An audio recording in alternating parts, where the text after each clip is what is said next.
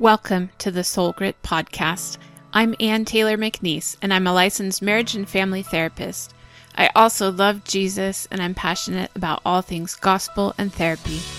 I created Soul Grit to be at the intersection of mental health and Christian faith. Christ followers need a place to ask questions and get answers about mental health. Join me as we dive into real stories and real questions from people who want to honor God with their hearts, souls, and minds.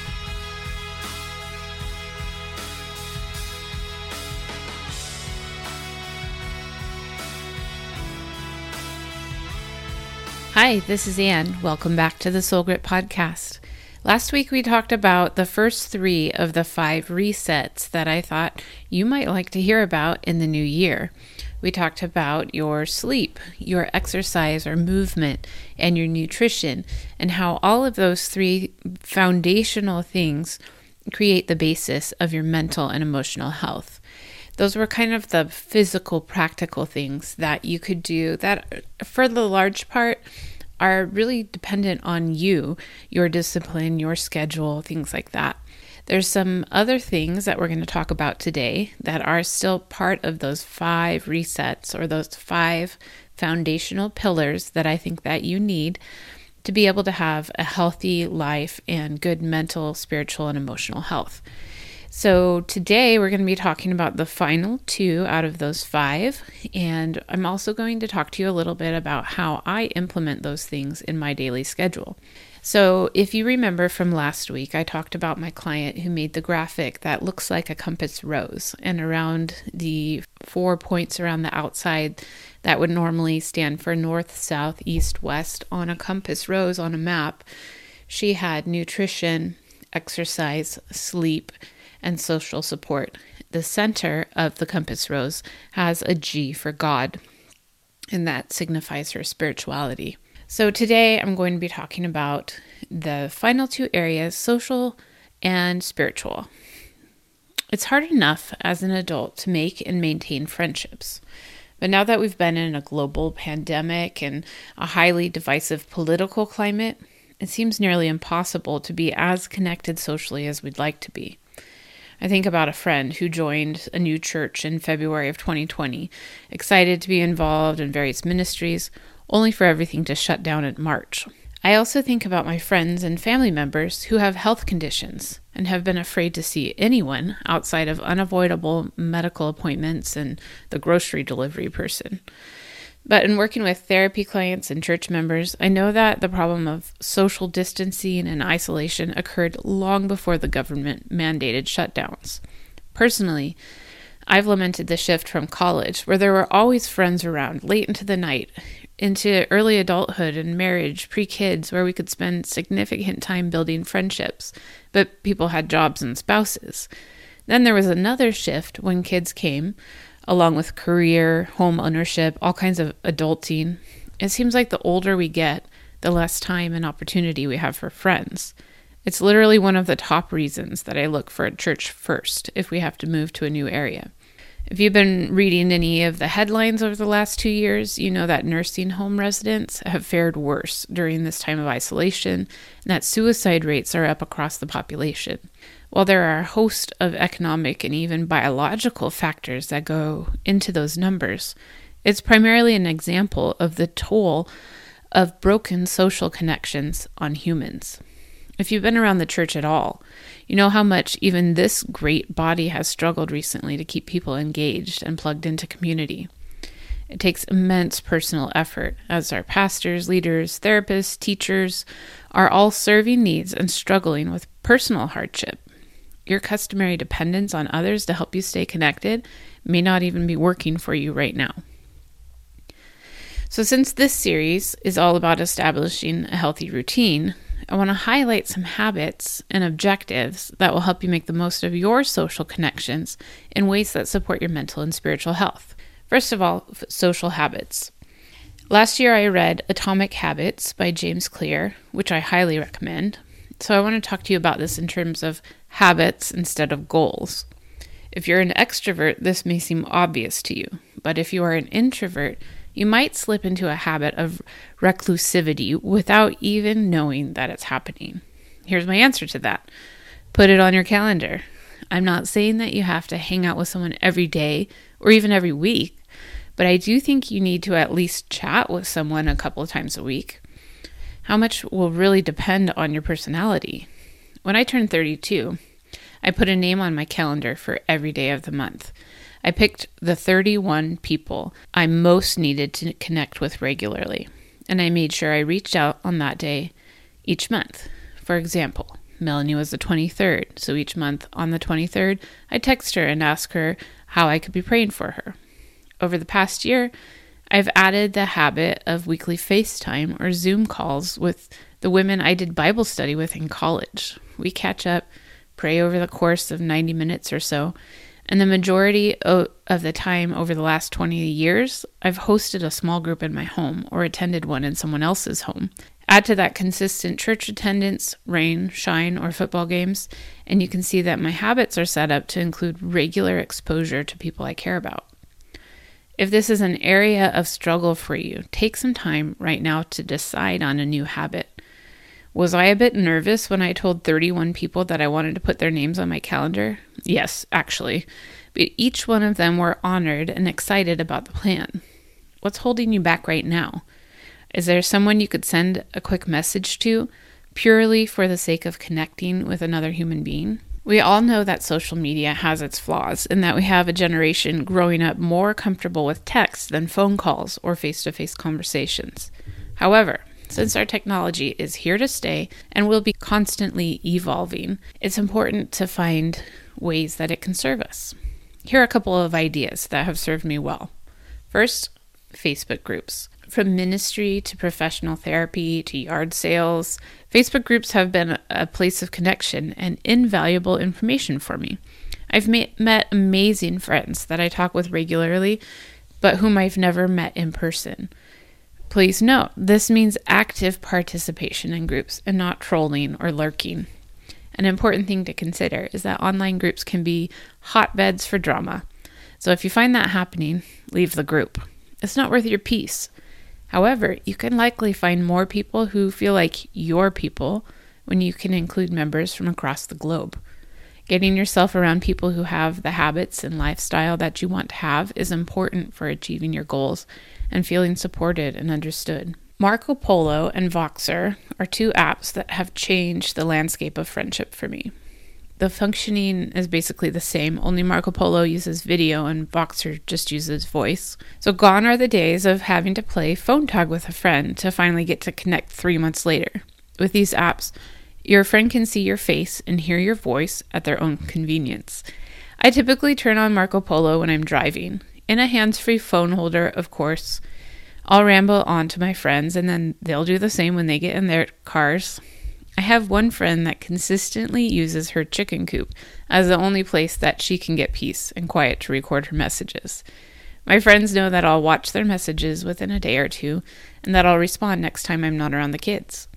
We have full on conversations about everything from counseling theory to husbands to recipes at our own pace and convenience. When stay at home orders first came in and everybody was cooking at home, I started a Marco Polo group called What's for Dinner, the group was built around sharing ideas about what to cook each night, but it also built relationships in ways that we hadn't experienced before. I prefer Marco Polo because of the video over Voxer, but lots of people like the voice only convenience. These are just a few of the ways that I use technology to stay connected on a consistent routine of social effort. The main point is that you need to be connecting regularly in order to maximize your mental and spiritual health. So, I'd love to hear from you. What are some ways that you're staying connected with people even during this challenging time in our culture? You can always tag me on social media, share a post about it, and I'd love to see it. And I'm sure lots of your friends would benefit from that as well.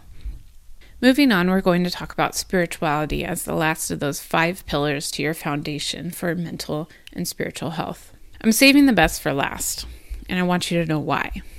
Most people visiting my website or or my podcast or blog and seeing how Christian it is would expect this to be the first thing that I talk about. After all, the word spiritual is part of the actual title of the, this series. So, why haven't I highlighted it before now? Your spirituality is not just a part of you, it's all of you. Maybe you've heard it said, you're not a body with a soul, you are a soul with a body, or some variation of this sentiment. The truth is, while your soul will outlast your earthly body, God cares about both. We read commands like Luke 10:27. The man answered, "You must love the Lord your God with all your heart, all your soul, all your strength, and all of your mind, and love your neighbor as yourself." The past weeks of talking about sleep, nutrition, movement, social connection have been here to support you loving the Lord with all your heart, soul, mind, and strength, and loving people too. I want to show you that a holistic approach to your health is going to help you whether you are encountering physical, emotional, or spiritual problems. I remember attending a women's retreat years ago where we were instructed to have a quiet time. But the leader also told us that if we fell asleep during the quiet time, that was okay and we didn't need to feel guilty.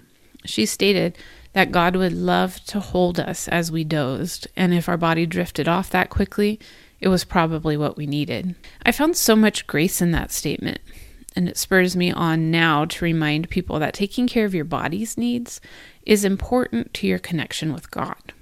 In fact, I believe that disregarding our physical health has ramifications for our spiritual life. The same is true when it comes to social connection. There's so much in the Bible about having loving relationships with other humans. It's not something that we can ignore and still expect our spiritual lives to thrive. So, having talked through these things over the last two episodes, it's finally time that we got into some details that will help you deepen your spiritual life. Quiet time, or QT, seems like a very Christiany word that people outside the church might not realize is code for reading the Bible, praying, and listening to God. And it's also problematic that sometimes your life doesn't exactly lend itself to time that is actually quiet. I've read lots of articles about doing Bible reading first thing in the morning and how Jesus himself would get up early to spend time with his Father. That might may be the ideal, depending on your situation and personality, but let me tell you, it's not the only way to spend time with God. If you have felt guilty or inadequate because you couldn't seem to wake up early enough to commune with God, let me release you from that.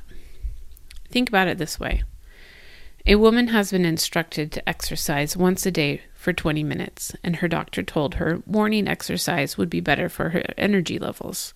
The woman has two small children and also works a full time job. She gets up early to get herself ready before getting the kids dressed, fed, and off to daycare on her way to work. Feeling discouraged, she decided to make time after work to exercise, but she never feels quite good enough because her doctor told her the morning was better. Eventually, she ended up quitting exercise altogether because she thought her effort didn't count. It sounds a little sad and ridiculous, right? You know logically that exercise any time of the day is better than no exercise during the day. So stop feeling guilty for having your quiet time at a less than ideal time of day. I'm far more concerned about you having consistency than having a perfect quiet time. With that being said, here are some things to consider timing. Finding the timing that works for you. It could be over breakfast, during your lunch break, or before bed. For me, it works to go straight to my Bible after getting the kids down to sleep in the evening. It's the only time I can count on consistently in my day.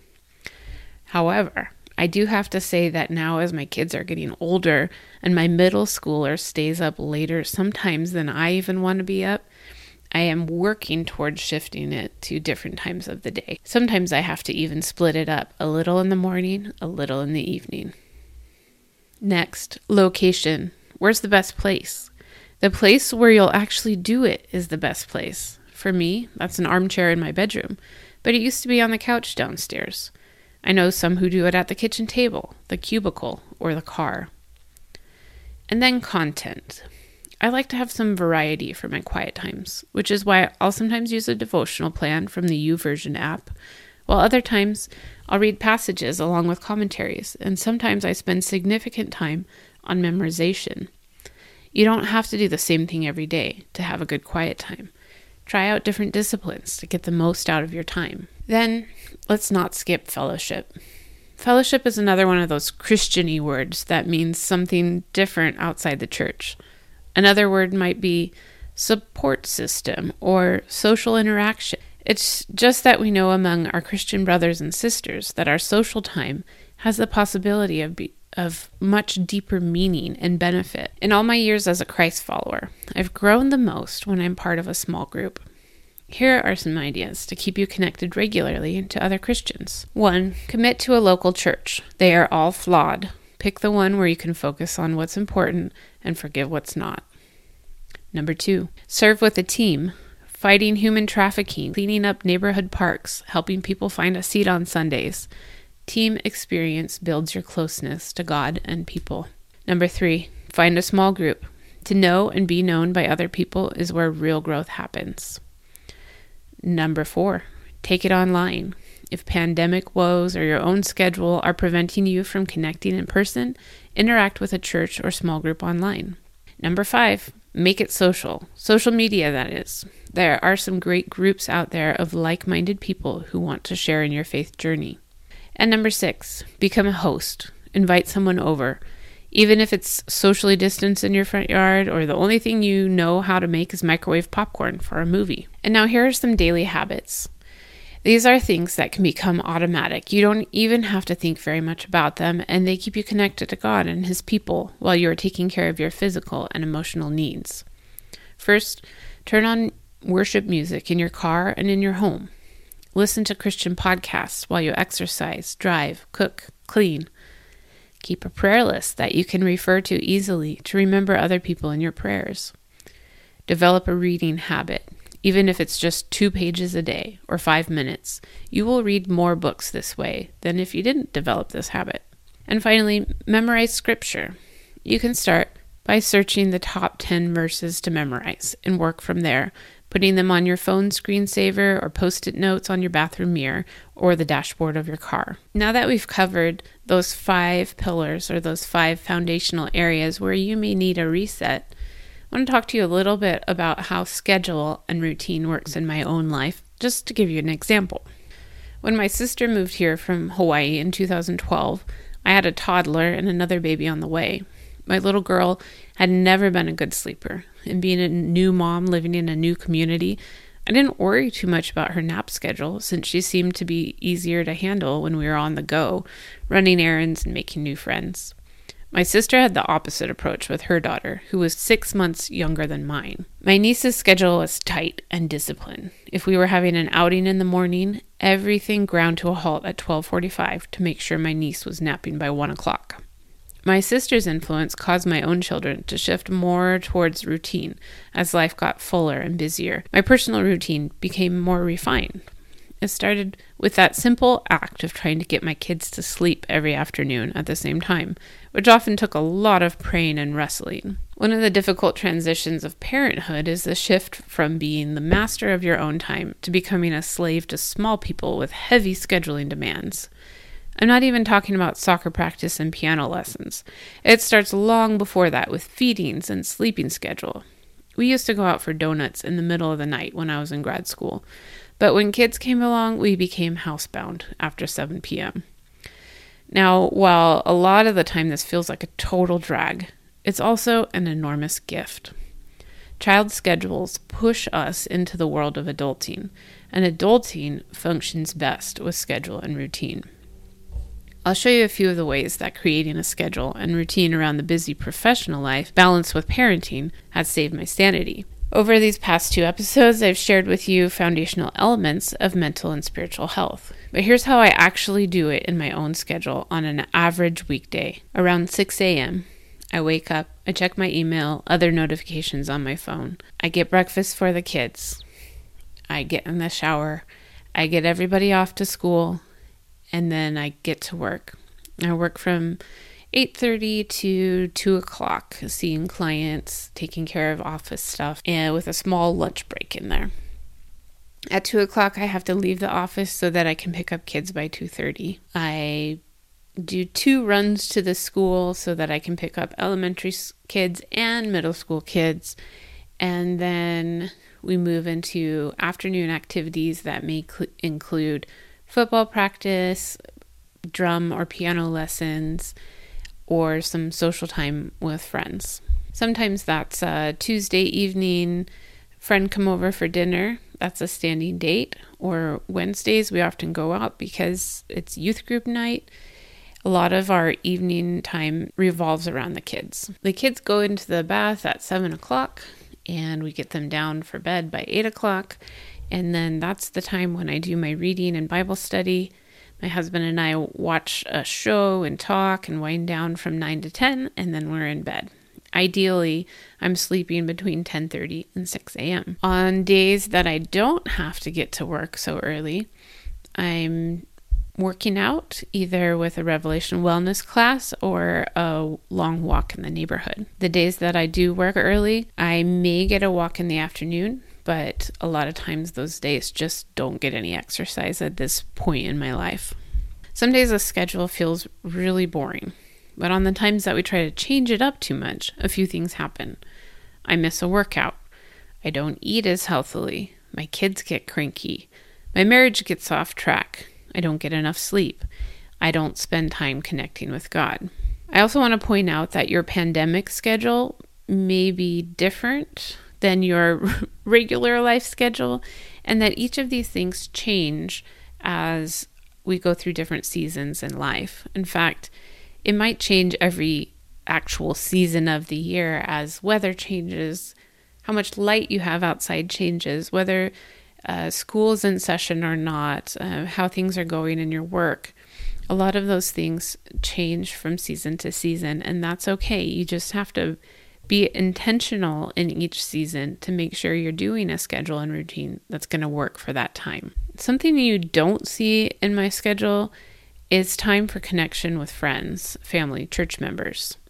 I didn't give you the weekend example because it varies a lot more, but I can tell you some of the elements. Having friends over for dinner, a weekly prayer and catch up call with my college friends, time to chat after church, catching up on household and yard chores. I also attempt to make time for face to face gatherings or phone calls during the week. It might be having a girlfriend over to chat in the jacuzzi after the kids go to bed, or it might be a coffee date with a colleague during an afternoon that isn't heavily scheduled with clients. I check in daily with friends via text or social media or Marco Polo, like I said before. What I'd like to improve in my schedule is to establish better routines for daily chores. I'd like to make sure I leave enough time and energy for an evening walk. And I'd like to spend less time mindlessly scrolling when there's a small gap. If you already know what needs to be included in your schedule, but you're having a hard time sticking to it or preventing distractions, I highly recommend writing it down and using timers and reminders to keep you on track until it becomes habitual. Play around with what works for you a whiteboard, a paper planner, a productivity app, or something else. For those of you that need some sassy pep talking, an app called Carrot can keep you on track with sarcastic remarks and virtual butt kicking. Those of you that need something more gentle might go with a standard reminder app in your phone or an old fashioned post it note. And by no means would I say that this, my schedule, is the ideal schedule for everyone, but it's working for me during this period of my life with today's demands. I'd like to hear how does your schedule and routine differ from mine? What are some areas that you would like to improve and what are areas that are working well for you? I'd like to hear about it on social media, so tag me, tell me about your schedule. It won't just help me to know that you're listening, it will also help your friends to know that they can get on track too or they might have good ideas for you to help you get on track. So I encourage you to share that and tag me, and I would love for that interaction with you. Thanks for listening over the last two weeks to hear about the five resets that can help you maximize your mental and spiritual health. I hope that this was helpful for you and that you're starting off 2022 on the right track or moving towards it. And I'd love to hear how I can help. Of course, as I've always said from the beginning here on the Soul Grit podcast, there's probably a Christian therapist that can help you if there's something that you need a, a little extra tweaking with. Um, make sure you contact a qualified professional. Thanks for listening. I'll see you next time.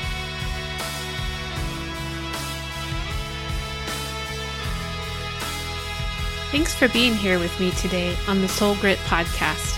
I just wanted to give you a reminder that you can sign up to receive weekly emails from me by going to soulgritresources.com. I promise not to spam you, and I also promise to make you aware of valuable new resources such as podcast episodes, blogs, and more. Let's be friends.